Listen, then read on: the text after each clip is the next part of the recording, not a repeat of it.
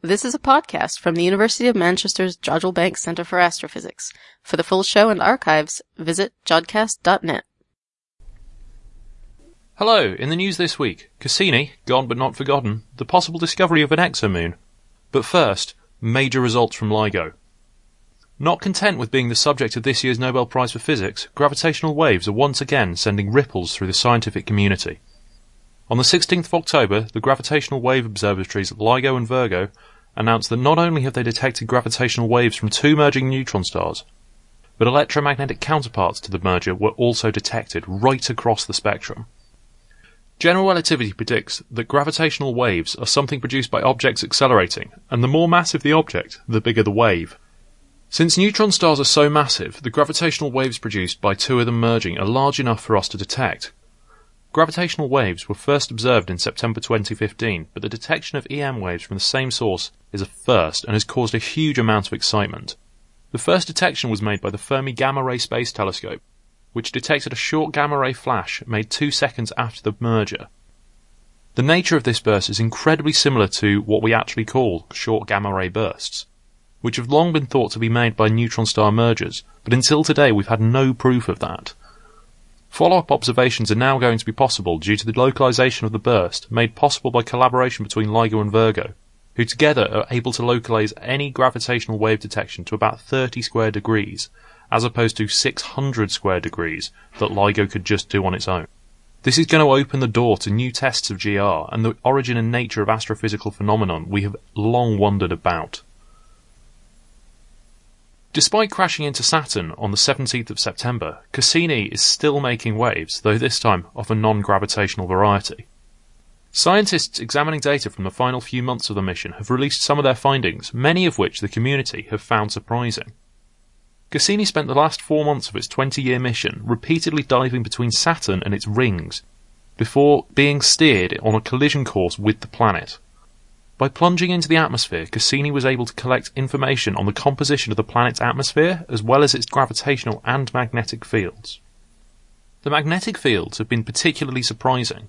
It's thought that in order to generate a magnetic field through rotation of its core, a theory known as dynamo theory, a planet must have misalignment of around 10 degrees between its rotation and magnetic field axes.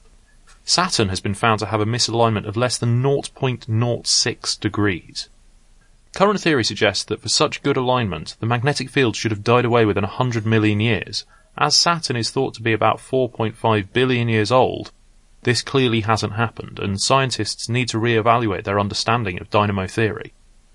Through this measurement as well, we've also been able to obtain direct measurements of the rotation of Saturn, which has given us the best estimate of the length of a day, which has been found to be about 1.8 hours. Cassini entered the atmosphere at a higher altitude than expected, as it was discovered that the atmosphere extended almost all the way out to the rings. Within the atmosphere, scientists were expecting to find evidence of ring material falling to the surface. This would have been reflected in high measurements of water, as the rings have a high quantity of ice within them. However, instead, Cassini measured high concentrations of methane, a gas which was not at all expected to exist in the rings or the upper atmosphere. This has puzzled everyone, and the jury is still out on what leads to such abundances of a gas that is supposed to not be able to last long in such environments due to its volatility.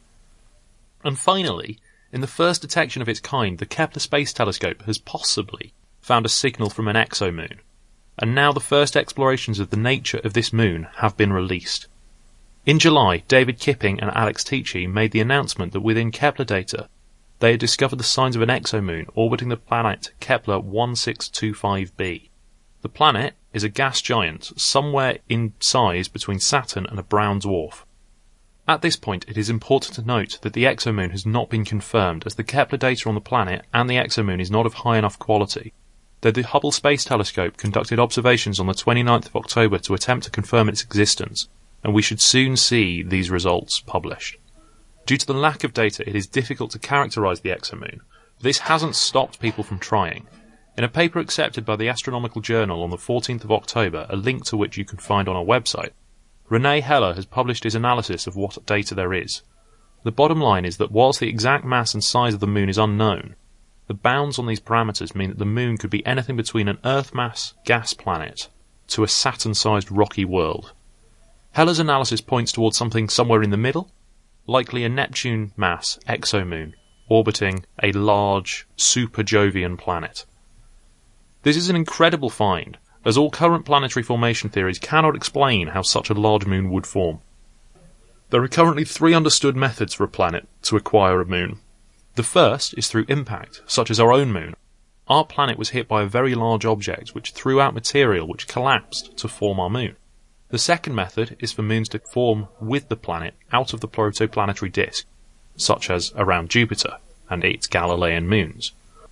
And the final method is for a planet to capture a preformed body with its gravitational field. This is the case for planets like Neptune, one of which its moons has a retrograde orbit, which cannot be explained by either of the other two methods. None of these theories even come close to explaining how such a large moon has come to be around. To paraphrase Heller, if this can be validated as a huge moon orbiting a super Jovian planet, then it will pose an exquisite riddle for formation theorists to solve.